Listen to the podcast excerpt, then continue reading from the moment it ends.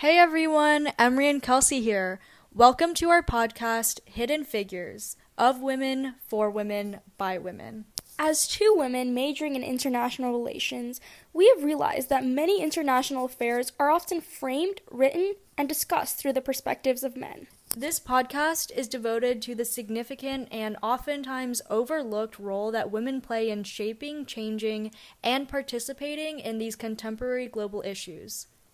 From political representation to economic development, Hidden Figures seeks to explore the unique challenges women face and the different perspectives we bring to the table.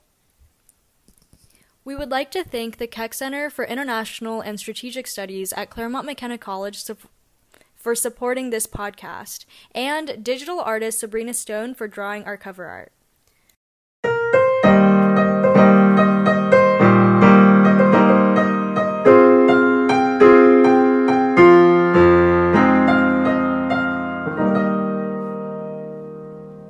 This podcast will be divided into two parts.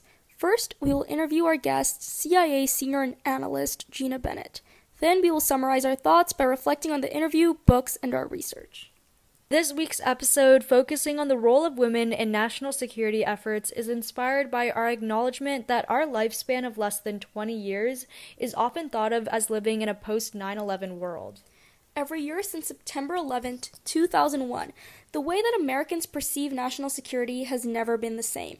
National polls have shown that about 75% of Americans believe that strengthening national security against terrorism should be a top priority of the White House. National security threats and current events consistently make the front pages of newspapers with the creation of the Department of Homeland Security in response to 9 11, headlines about the shooting of Osama bin Laden, the founder of the pan Islamic militant organization Al Qaeda, and controversial debates about Edward Snowden's whistleblowing on the National Security Agency's surveillance, just to name a few.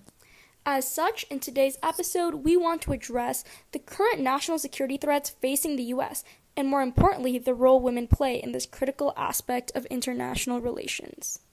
For today's podcast, we will be interviewing Gina Bennett, who is a long standing member of the CIA's Senior Analytics Service and is currently on assignment as the Senior Counterterrorism Advisor and Directorate of Strategic Operational Planning in the National Counterterrorism Center. Previously, Gina Bennett held the position of Deputy National Intelligence Officer for Transnational Threats, the CIA staff member of National Commission on Terrorism, and a variety of other positions in Washington, D.C. that focuses on aspects of terrorism. Ms. Bennett is well known for her analysis in the 1993 report that warned the U.S. of Osama bin Laden and his extremist movement, as well as the 2006 National Intelligence Estimate Trends in Global Terrorism Implications for the U.S. Miss Bennett appeared in a 2015 documentary called The Spy Masters that highlighted the real work that CIA analysts do. Gina Bennett is also the author of three books National Security Mom, Why Going Soft Will Make America Strong, America Needs a Timeout, National Security Mom 2, and How Kids Can Be Good Citizens.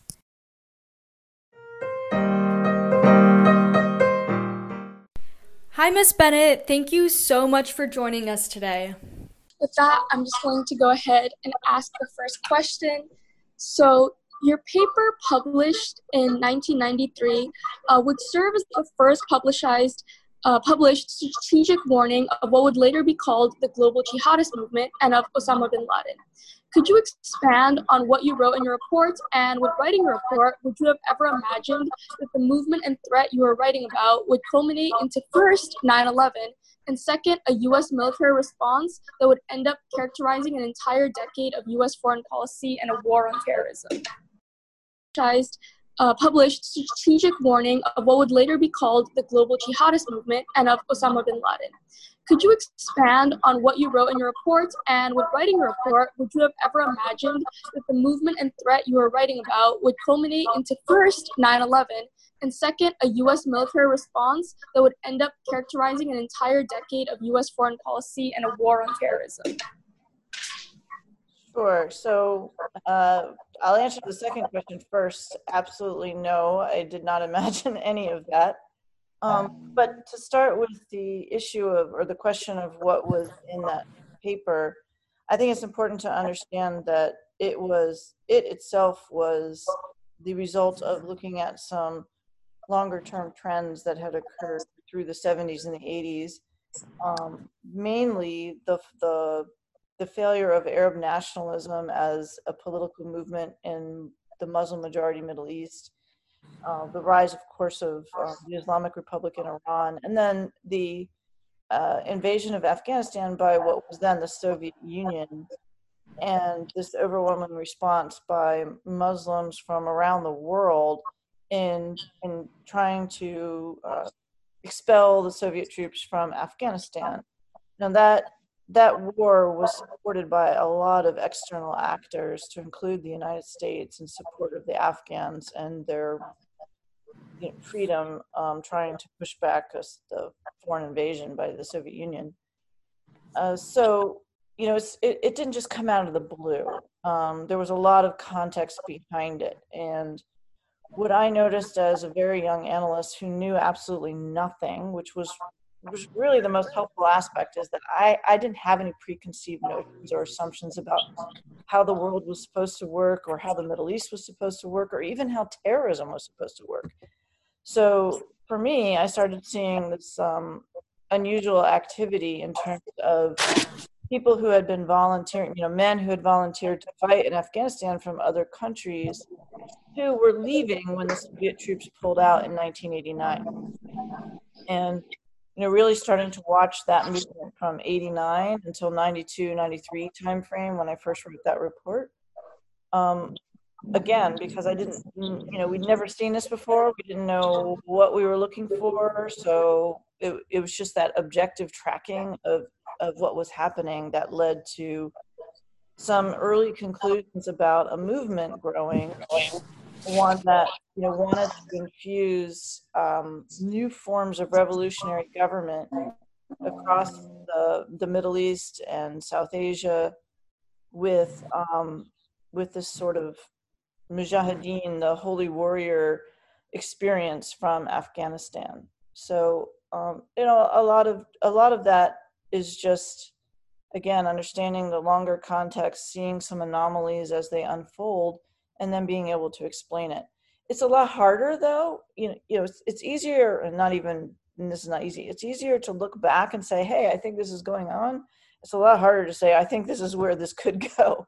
So, you know, seeing it in the early 1990s culminating into 9-11 or our response no i couldn't possibly unless they issue crystal balls i couldn't possibly have seen all of that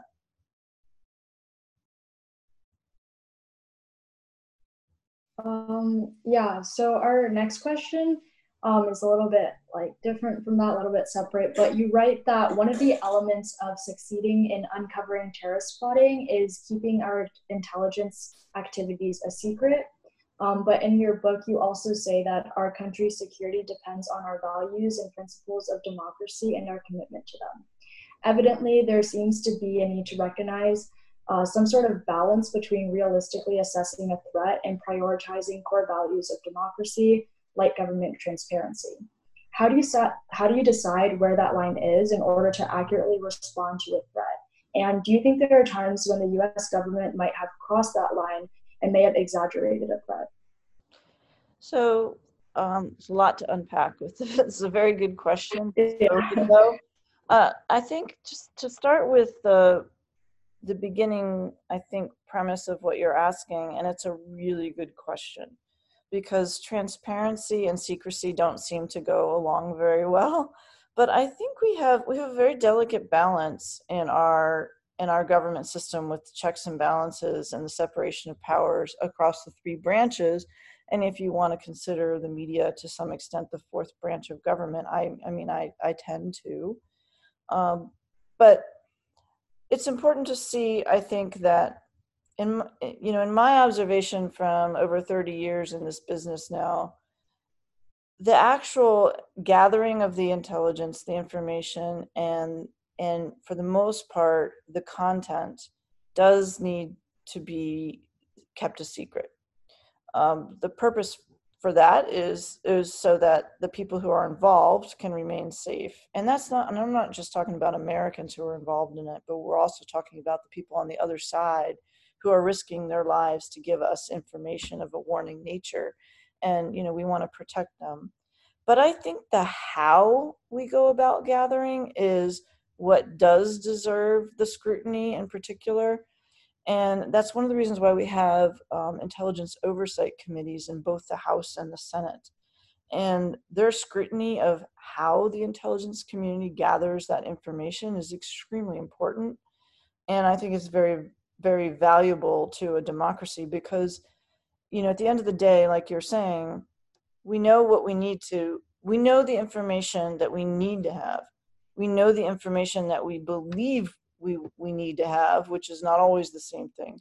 Um, and we know some methods for gathering it, but sometimes I think it's important that the American people have a conduit again, mostly through the oversight committees, for saying, "Hey, we don't want you to gather it that way." We're okay with accepting the risk of not knowing certain things so as not to cheapen american principles and, and you know and our values so I think that's an important role of the um, oversight committees. I don't appreciate leaks, obviously, um, because there are ways of making information or channeling information or methods of gathering intelligence or conducting intelligence activities that can go to the oversight committees for the appropriate scrutiny and still protect the process and the people involved. Um, you know, you've heard, of, of course, of the Whistleblower Act, but we have a whole bunch of methods for doing that. And those are the appropriate ways to do it, not going straight to the media. When those leaks do occur, of course, they shine a light on things and it starts a conversation. Um, I'm not opposed to when the conversations occur. Uh, I embrace the idea that Americans have the right and should take it as a responsibility to tell us how we should conduct our business because ultimately we're doing it for America. If we're not doing it the right way, then we shouldn't. Um, I teach an ethics class at Georgetown for this very reason. It's you know it's ethics and intelligence because I believe it's extremely important for folks in national security, but particularly in the intelligence arena, to understand that this isn't the ends justify the means. That's that's not how we approach this. Yes, we are trying to prevent war. We are trying to prevent strategic surprise that is damaging to our country and to innocent lives.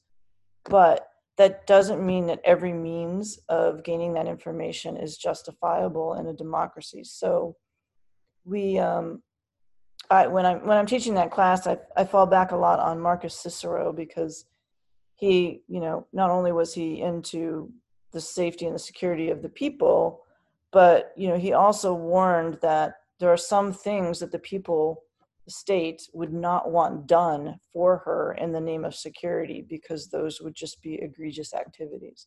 So i think there's a balance to be struck that sounds like such an interesting class i would like to be part of that but well, um come to georgetown grad school maybe maybe if you know all goes well and they graduate on time from first undergrad with everything going on. Uh, but in your previous uh, answer, you were talking a bit about, you know, there not everything justifies, not the ends don't always justify the means in terms of data gathering and like prevention. Um, but I think one thing that you wrote in your book that was really interesting is that, you know, no matter how much we spend on counterterrorism, there will always be things that we miss and that we shouldn't be, you know, prioritizing always maybe prevention, but also kind of looking into long longer term cures. I think the quote you wrote was an ounce of prevention is worth a pound of cure. So how can the US government shift its attention to cure like quote unquote curing these national security threats, you know, instead of preventing them? And what does this cure look like in practice? Yeah no and um, another great question. Um, yeah i think the the first thing the first important part of that is recognizing that not all um, things are the same. And i guess what i mean by that is you know a common cold is not the same thing as a flu and a flu is certainly not the same thing as covid. So not all threats are created equal either. And you know, first part is recognizing that there are a lot of things that are not curable. Uh, it, you know, in my opinion, terrorism is, you know, it's a tactic, it's a political tactic. It's obviously violent and brutal and, and tragic when it occurs. It's not a curable thing. It is a part of the human condition. And just as disease and um, hunger and you know lack of water all of these things are parts of the human condition. They're not problems to be fixed or diseases to be cured in that sense. And so i think you know a lot of it is helping america right size its expectation of what a government can and should do when it comes to preventing all forms of political violence. It's just not possible. So you know that's one part of it. The other part is his I, mm, mm, this is a little difficult to explain because it's it's pretty complicated and it would take a long time to really explain it thoroughly so i apologize if this isn't helpful. But i think with the 9-11 attacks in 2001 and because of the way osama bin laden who was the leader of al-qaeda at the time conveyed his purpose and his agenda there was a misunderstanding that terrorism, just writ large, was not only an existential threat, but also something that had was not rational. Um, and and that is an incorrect understanding of terrorism. Terrorism is a very political phenomenon. So if you set aside for a moment the uh, the unthinkable activity, you know, the brutal murdering of innocent people, and understand that there's a huge political phenomenon behind it that includes far more people who do not believe in violence, but who are protesting or aggrieved in some way. There's a whole lot of other solution there. Um, but we get so fixated on the the symptoms in other words you know the terrorists themselves and the violence and it's understandable we want to stop that. But if you don't address the pool that that is coming from uh, you will you will always have the terrorists. So i think it's you know it's recognizing that good governance in other parts of the world including our own is what ultimately can prevent terrorism nothing else But yeah, if that's, that's hard, I mean, if there's additional explanation you need, let me know. So it's linking a lot of thoughts together. Yeah, yeah. I'm sure you're not going to be able to comprehensively explain all of that to us. It'd probably take an entire lecture. Um, but yeah, we did get a little bit of that in your book as well. Um, and one reason that you cited for these like building of terrorist groups and kind of it being a political phenomenon is a perception that US foreign policies are anti Islamic.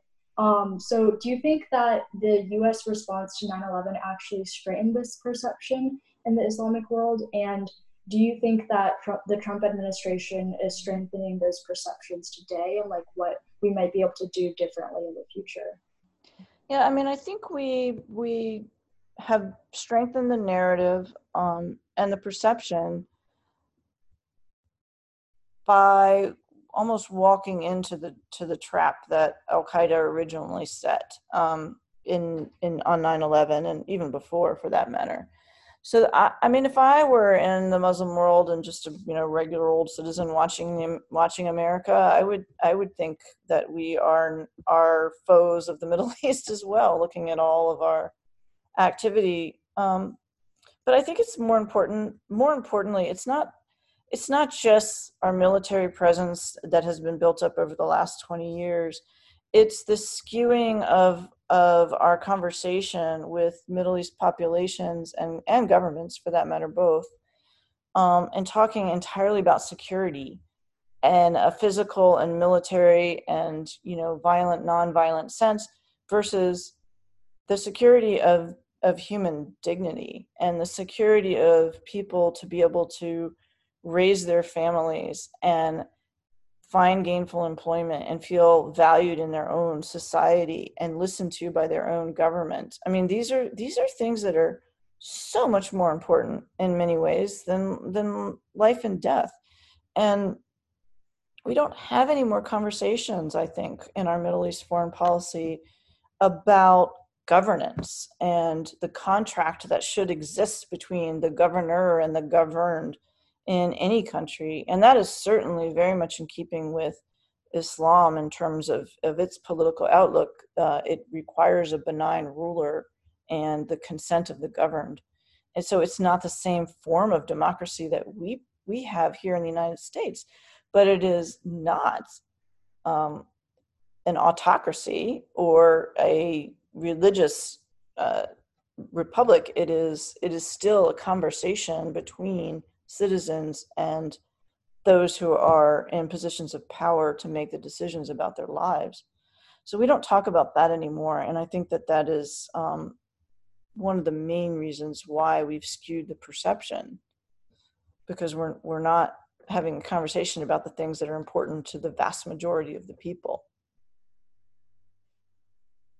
Yeah, so you talk um, about the importance of you know the U.S. pushing forward good governance through their you know Middle East foreign policy or their other foreign policy initiatives, but um, in reality, like I know that the U.S. kind of struggles with this a lot because, for example, the U.S. sometimes support regimes such as Egypt and Libya because you know they're afraid that anti-U.S. extremists might actually win the popular election um, if democracy were allowed. So they actually kind of indirectly support these autocratic rulers. Um, and sometimes it's just kind of as simple as the US cannot afford to lose its allies in the region, um, perhaps like Saudi Arabia for oil. But I guess my question is Are there any realistic options for the US in honoring its ideal to promote good, uh, good governance and democracy around the world while still ensuring national security in regions such as the Middle East? So, how can the US maintain serious practical considerations of alliances and oil resources without destroying its credibility as the global champion of democracy? Yeah, that's a that's an easy question right there. No problem. Um, yeah, that's a really tough one. Look, I I mean nobody has the solution. If somebody did have the solution, I would think we would be seeing it already. I can only offer you my take on it based on again 30 years of being very intimately involved in counterterrorism, national security policy on and activities largely with the Middle East. Eh, you know, I like to look at the assumptions there and just challenge them because when you know the definition of insanity when you keep doing the same thing over and over again expecting a different outcome well that's what we've been doing for a really long time. And my feeling is i think it's an assumption that we can't afford to lose partners in the middle east. I don't personally believe that that is the case for one thing i'm not sure though these so-called partners are really our allies in the way we think they are. Um, i realize there's great risks in losing some of those those expedient friendships but um, again ends justify means or or are means really important.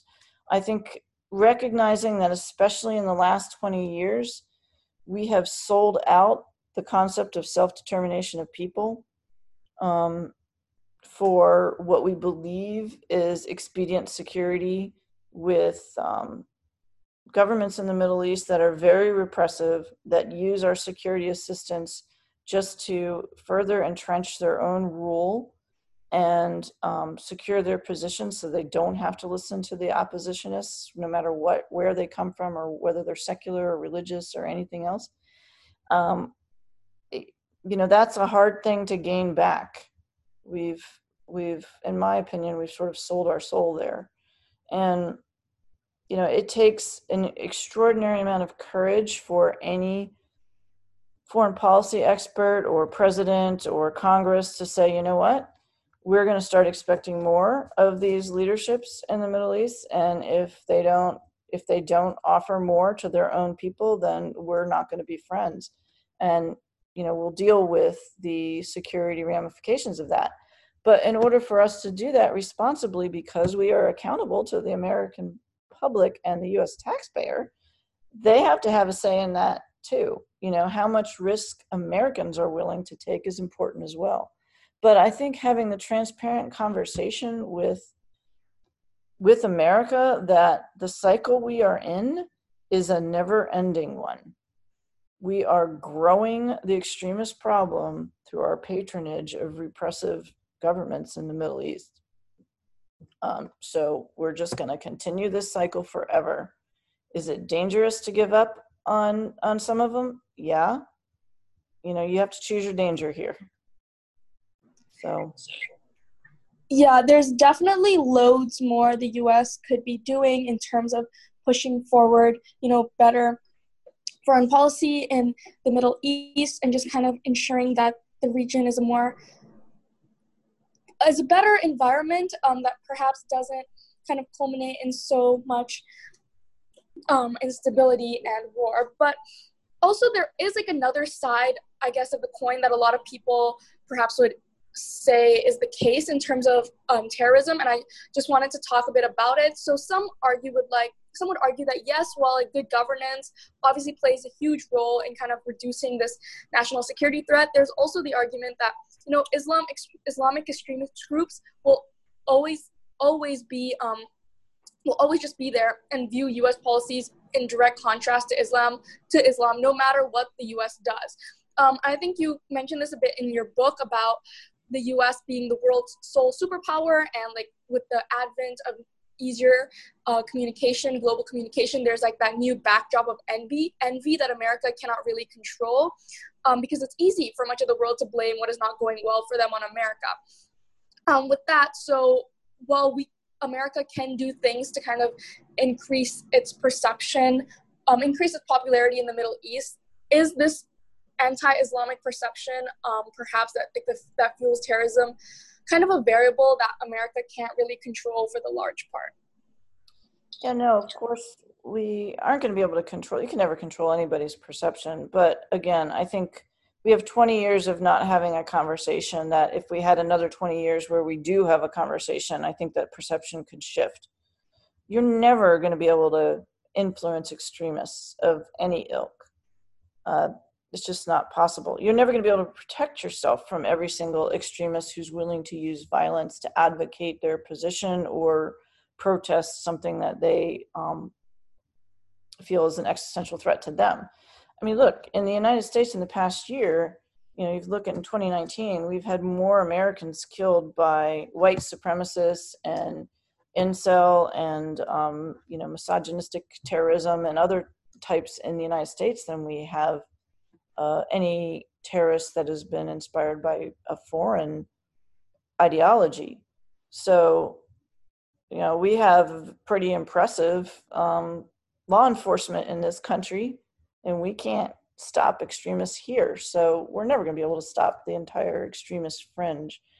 But, you know, the, in, in my mind, the, the problem has become that we have we have put so much emphasis time, energy, money, people on the tiny fringe and forgotten that the rest of the Middle East, the rest of the Muslims in the world, billions of people reject Al Qaeda, they reject ISIS, they reject these solutions, and they should be our friends, but we have really done very little to advance that friendship. Yeah, so you talked just now a little bit about like you know advancing these friendships with these like a great majority of people. Um, but yeah going forward what other things do you think the us could do to ensure that we maybe like strengthen um, pro-us sentiment or at least like friendliness with the us and the muslim world that our government and foreign policy has like not been doing in the past? Uh, well you know listening is a really good idea. Um, it doesn't cost any money to listen.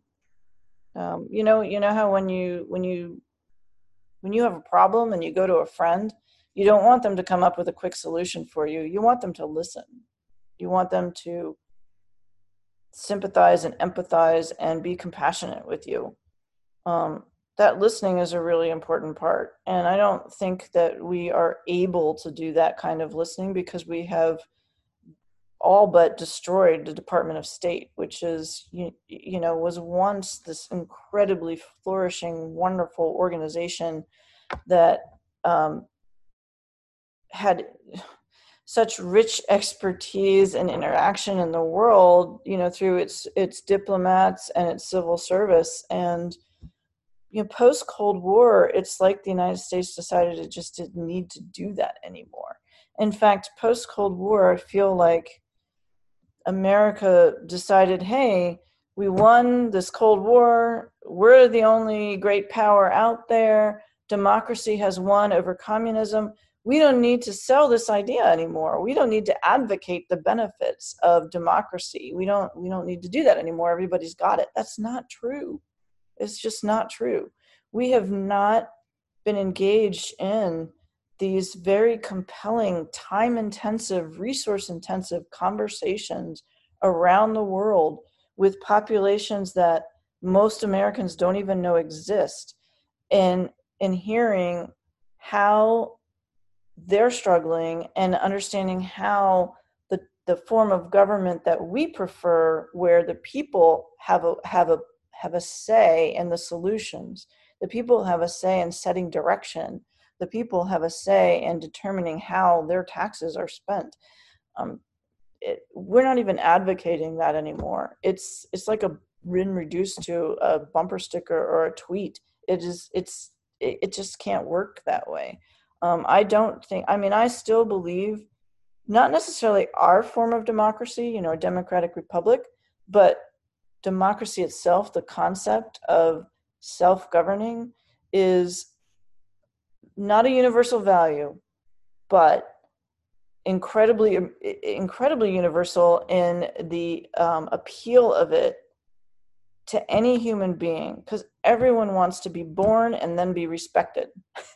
So democracy as a form of government embraces that requirement of respect for the people. So I, but we just have not really done any work, in my opinion. We've done very little, other than, you know, I'm not saying that the diplomats in the State Department haven't been doing it. Absolutely, they have, and U.S. Um, AID, of course, but they're so understaffed, they're so underfunded, um, completely underappreciated, and they have been since the end of the Cold War. So that's you know it's it's slow. It's not a quick easy solution. Uh, you know america has to get over the idea that we have a quick easy solution to things. No it takes extraordinary time and patience. Yeah no i was actually doing an essay on some of usaid's past engagements in the middle east and one thing that was really interesting was that it turns out actually even though we've spent like a lot of money in the Middle East, like our foreign aid isn't always directly correlated with how much of a perception the local communities end up uh, feeling to uh, like positive perception the local communities end up feeling with the US. So it's like a very tricky balance. Um, you know, wanting to promote democracy while still kind of also kind of promoting your soft power as the US and sometimes you know these solutions or these goals don't really go hand in hand. We're promoting democracy but like the we're not exactly able to foster that positive perception of the US that we want to.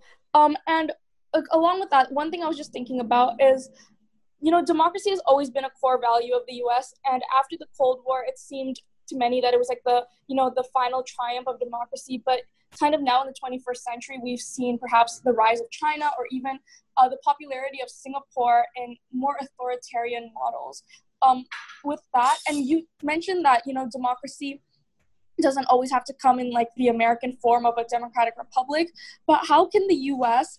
kind of continue its um, mission to promote democracy around the world, given like these new alternate alternate models that have you know caused some nations or some people to now believe that democracy isn't always perhaps the best model for every single government. Yeah. No, it's a great question. So I think it's important to understand what I what I think is going on right now. Um, again, because I like to read big trends, big trend lines. Uh, we are just, in my opinion, we're just at the beginning of a rejection to globalization, and uh, you know, we've only had globalization really in place for the past 30 years, maybe. And by globalization, I mean, you know, the ability to have instant global communications um, and the interconnectivity of, of economies and industry. And, you know, frankly, the rise of empowered individuals and companies and um, social media and other things that have made the necessity of governments um, less or they've reduced the necessity of governments. I mean, you, you're starting to see social media platforms, companies, um, and as I was saying, even individuals who are providing in disasters or providing um, services and things that normally you would think of a government providing. So, you know, the nation state, I think, is under, I hate to use the word threat because I, I don't believe that the nation state is necessarily the only form of government in the world. But um,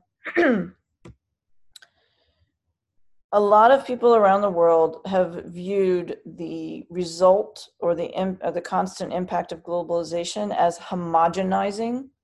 So um, people who have a very strong sense of their own identity, whether it's based on an ethnicity, a race, a religion, a nationality, a gender, whatever it is.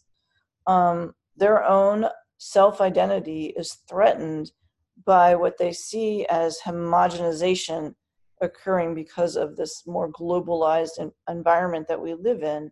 And that's why I think you're seeing a lot of this pushback and the rise of populist governments, nationalism, um, supremacist movements of all types uh, the rejection of um, gender diversity. I mean, there's like all of it, right? It's people feel their identities are an existential threat by, in many ways, the um, the impact of globalization.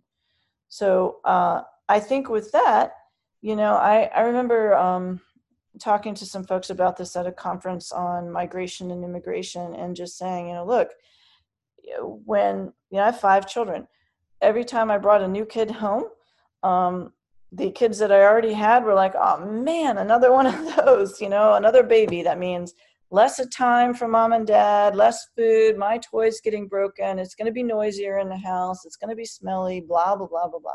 So, yeah, it was disruptive and it did take away. It absolutely took away. But it also added and it created a more dynamic, a richer tapestry in our family. Um, it created more love. Um, it, it just created something very different, and we all grew to embrace it and love it. So it's really that like you either reject and fear or you embrace and you love, right? And people choose one or the other. Um, the United States used to you know, when I was growing up on Schoolhouse Rock, we used to have the Great American Melting Pot, and um, the National Security, you know, NSC 68, which is the National Security Council paper number 68. I would urge you to take a look at it. It is the articulation of the containment strategy, and in that document, it describes the purpose of America as a beacon of freedom. It describes American um, ideals in such a way that it it it it calls out our strength as our willingness to embrace diversity, our willingness to embrace ideas that were antithetical to our own, our willingness to tolerate that so much so that we would lay down our life to protect someone whose ideas are different from our own. Um, in the National Security Council, paper number 68 said compulsion is the negation of freedom. So when you think about that, every single time we think we have to compel people to do something, compel people to stand during the national anthem, compel people to wear a certain, you know, clothing, compel people to behave in a certain way when they're you know, dancing in the streets, whatever it is, that is not freedom. That is totalitarianism. Um, and I think you know, it's it's a matter of making that choice to peoples around the world crystal clear. It's like I said before, self determination is an all or nothing concept. You can't choose self determination for some people and self determination doesn't belong to other people. It doesn't work that way. Um, same is true for, in my opinion, democracy. Democracy is a hard thing to embrace, and citizenship is extremely difficult. But if you are not caring about the freedom and the justice and the equal rights of someone whose ideas you hate, you're not a democratic person. You're a you're not a and I mean that not in a partisan way. I mean you are not a, a, a promoter of democracy because that's what democracy asks for. Yeah, for sure. Um also, yeah, like that makes like a, a, lot of sense and like the way you describe it with like the analogies with your kids. Is like super helpful again similar to your book. Um, hopefully our audience likes that as well.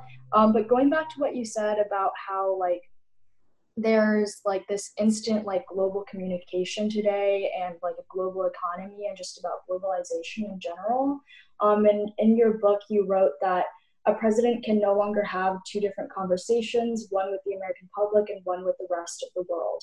Um, and that's like one of the difficulties with intelligence work uh, today. And like as you said as well, you've been working in national security and intelligence research for three decades now. Um, and you wrote this book like 12 years ago. Could you expand on like any other notable differences today versus when you first started working in intelligence work that uh, might make like work today more difficult or maybe even there's like benefits? Yeah no i think um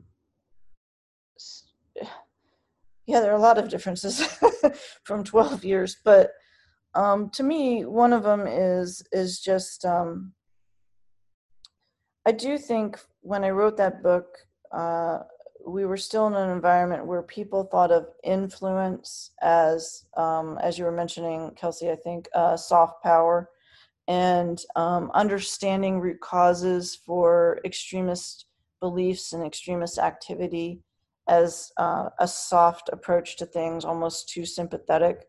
I think there's been some evolution um, of that thinking since then, not enough, but some, so that we are understanding uh, looking at security, national or international security, from this lens isn't weak, um, isn't uh, uh, being afraid. It's actually having the courage to understand.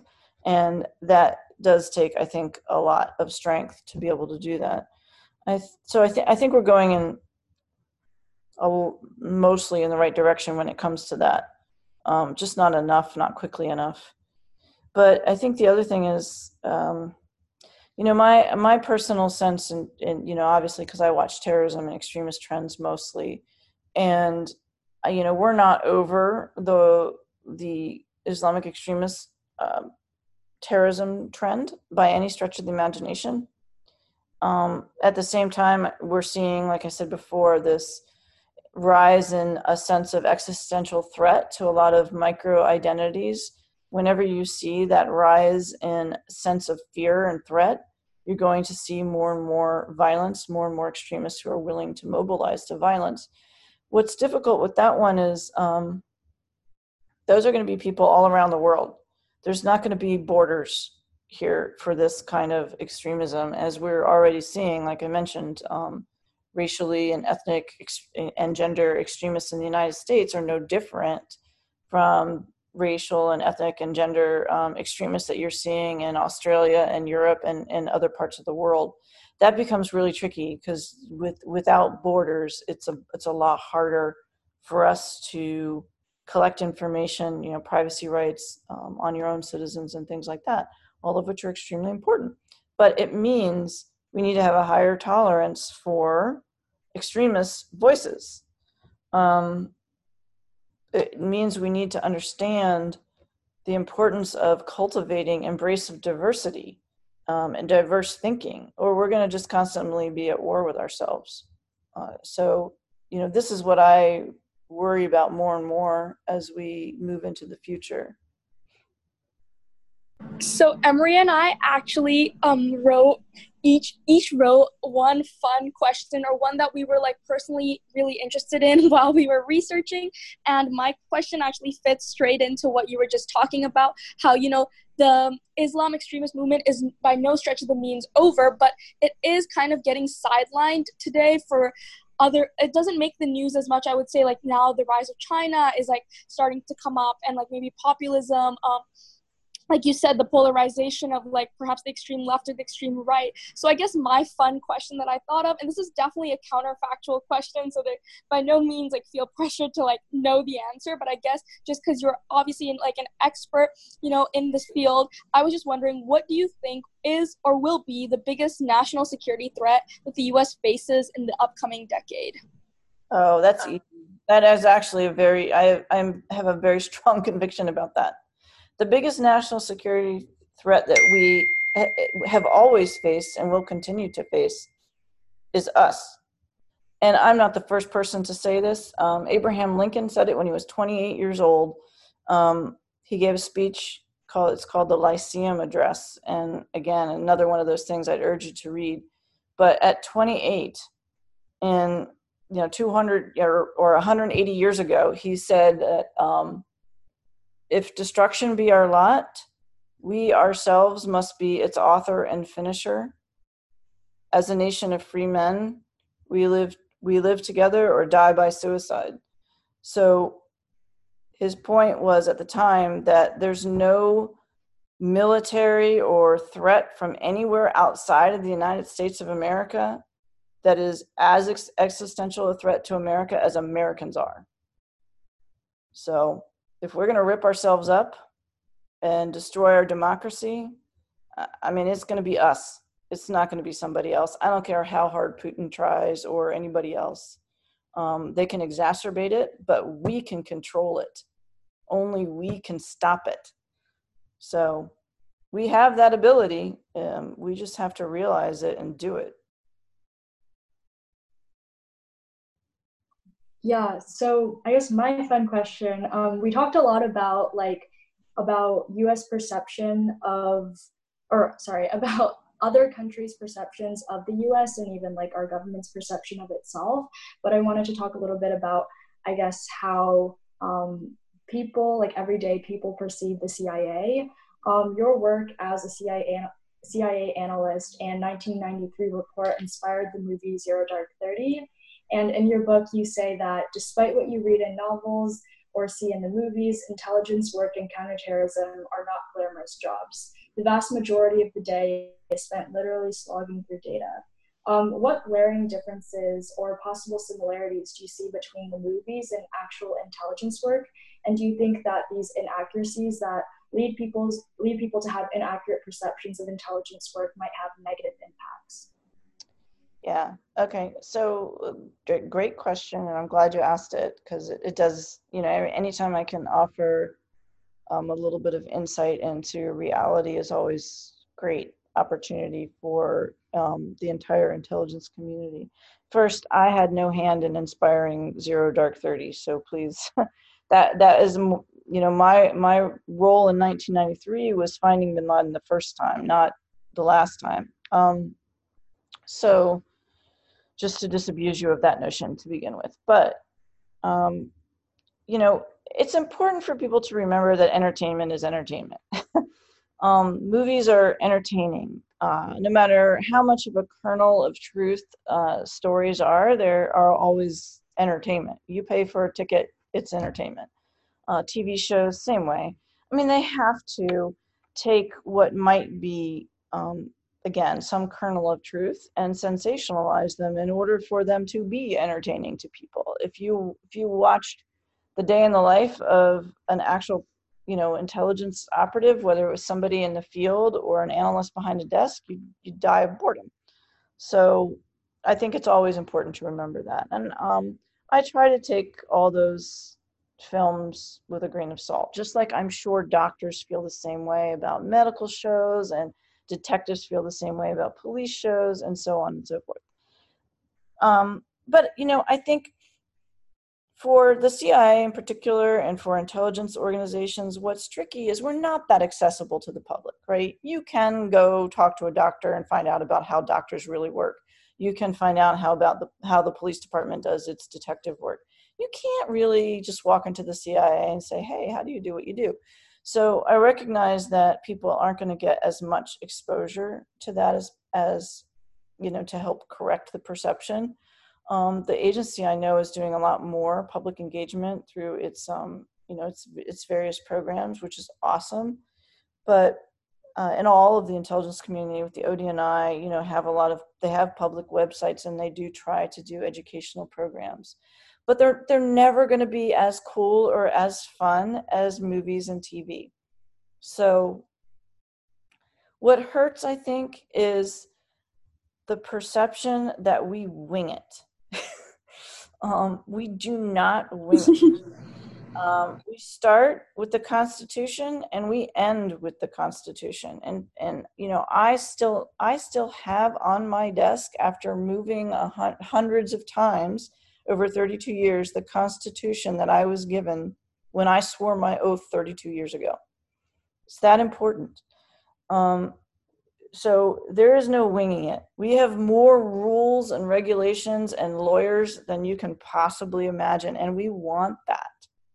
So when you you yes, we have to be resourceful. Yes, we have to think on our feet. All of that is very true, but we're doing it for the Constitution. That's what we swore our oath to. So we don't get to just do that like you see in the movies. Uh, I mean, the other thing is. Um, you know obviously i don't like the gender stereotypes that you typically deal with in in the movies um, or tv for that matter um, that's something that you know the women in the intelligence community continue to work against um, and you know we'll just we'll have to we'll just keep on doing it until people understand that the men and the women are not the way they are stereotyped it's not fair to either to any gender so no, I think you're right. It's definitely really important to kind of get more accurate perceptions about what the work entails. I mean, just a bit jokingly, but definitely a lot of my friends um, are interested in like joining the CIA, and they'll be very disappointed to find out that it isn't all James Bond and fun. Um, but jokes aside, uh, we do have two final questions that kind of do relate to this because, uh, which kind of just relates to you know not only pursuing a career in the CIA or pursuing a career in national intelligence, but also um, kind of what it's like to be a woman in this um, industry. A lot of our podcast listeners are, you know, IR majors, uh, women who are, you know, currently hoping to join the CIA or hoping to pursue a career in international relations. So, one question um, I think I'd love to hear your thoughts on is you wrote in your book that you know it's a gross generalization um, but many women would probably agree that they define security and strength differently from men and i really like the fact that you took the time to put in a lot of um, kind of attention to the differences between men and women in this industry and like the unique perspectives that women can bring to the table. So, just from your own experiences, what unique perspectives do you think your identity as a woman brought to your time um, as a national security analyst? And uh, additionally, just a second question many people believe that there should be more women holding high positions in national security roles. Um, do you agree, and why or why not? Okay, so let me answer the first question, and you may end up having to remind me about the second one, just because that was that was pretty packed. Awesome, though questions. The the first part, um, there are two observations that I have um, I mean, there are obviously a lot of others, but the two biggest ones. Um, the first is, uh, you know, I am um, I am a survivor of sexual assault, uh, at, at childhood sexual assault. So, um, childhood sexual abuse, which is a long-term systemic thing to recover from, and you know, when I look at how my male colleagues over the decades, in particular, have defined security, how security has been defined by default over millennia. It's all about physical security. It's the integrity of our borders and our buildings and our facilities and our infrastructure. Um, you know, this is what tanks and weapons and nuclear warheads are all about, right? Um, that's just not important to me. Um, I've had my integrity, my physical integrity, my personal integrity violated frequently, and you know, and and here I am. I'm a still a very secure person. I can promise you that.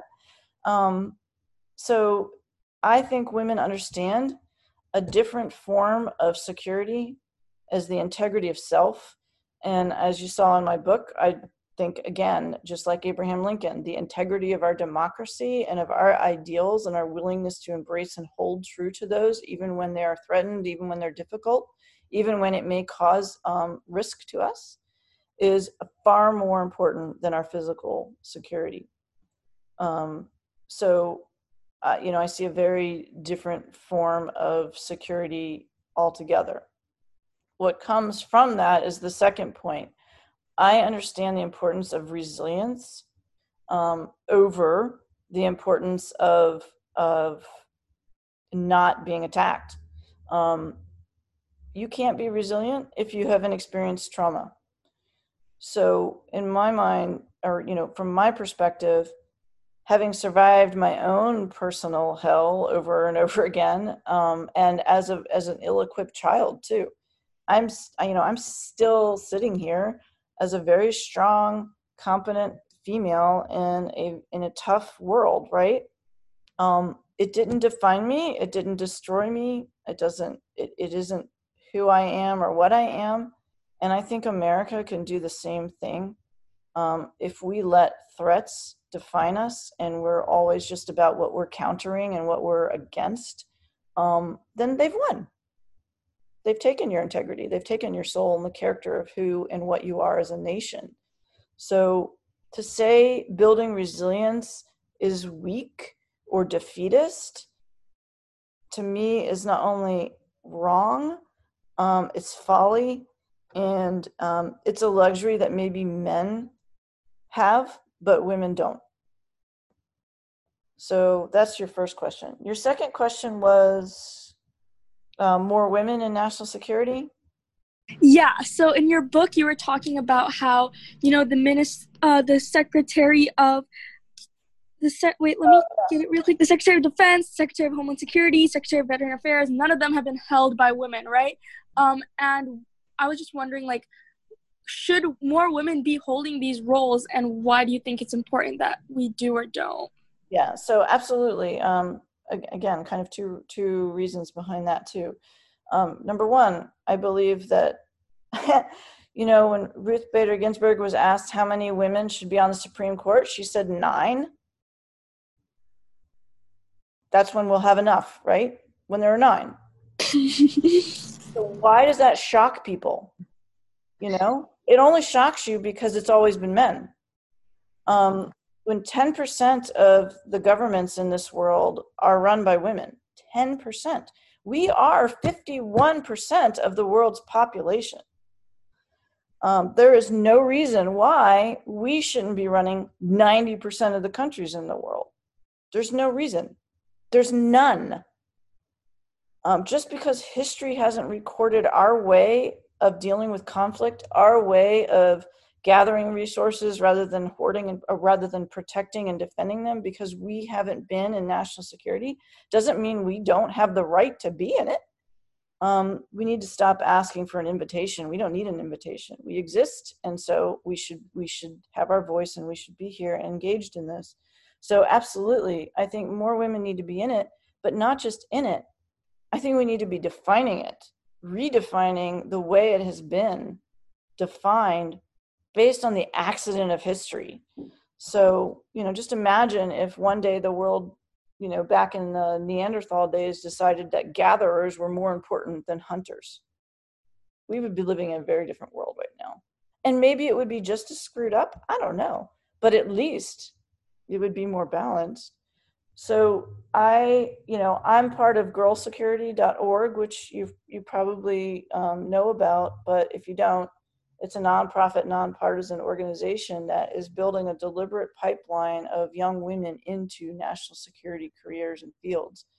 Um, we do educational programming from middle school all the way on up and have mentorship because we believe we can't just wait for women to decide they want to be in national security. We, we need to get girls under, you know, from a very early age, just like you see with STEM, understanding that they have a role, that they're needed as voices and leaders in national security. So um, we're building that very deliberate pipeline to do just that. Yeah, um, we definitely agree with like that position and stance, and know that a lot of our audience, hopefully, and our peers definitely like want their voices to be heard and want to be engaged in national security and like government in general. Um, and so, our final question to you is: What recommendations or pieces of advice would you give any women who are interested in pursuing similar or the same career path to you? Yeah. Um, number one, believe you can do it. It's so important to believe in yourself, particularly when maybe nobody else believes in you. I mean, I, you know, as I said, I didn't have it quite so easy, and I I had to keep on like tapping into my own self as my own mentor and guide and pull myself along. Um, if you look up to leadership in national security, whether it's the military, you know, cyber, whether it's food security, health security, whatever it is, and you look at all the forms of security that make our nation what it is, um, and you don't see a woman, or you don't see a person of color, or you don't see someone who has the same history as you in terms of gender fluidity or anything else, doesn't matter. Don't think that that's going to stop you. You got to be in there. You got to get in there and be that person you know be your own mentor be your own role model be your own hero. Um, second thing is uh, you know i would say network you know obviously network um, again girl security offers that. There are other organizations out there. There's nash nash natsec squad or uh, Nat, natsec girl squad. There are lots of other organizations for minorities for girls for women um, and you know use them. Don't ever think that you're a burden to someone who is a senior or seasoned you know expert in a field. I mean we we want to retire we want to turn this over to you. Um so it's never you know for me it's never a burden when somebody says you know hey professor or eh, you know anything. I it, it makes us happy so don't ever think that you're a burden. Um so those are the two things that i would say. Don't you know believe in yourself be your own leader be your own hero. Don't give up. Don't ever give up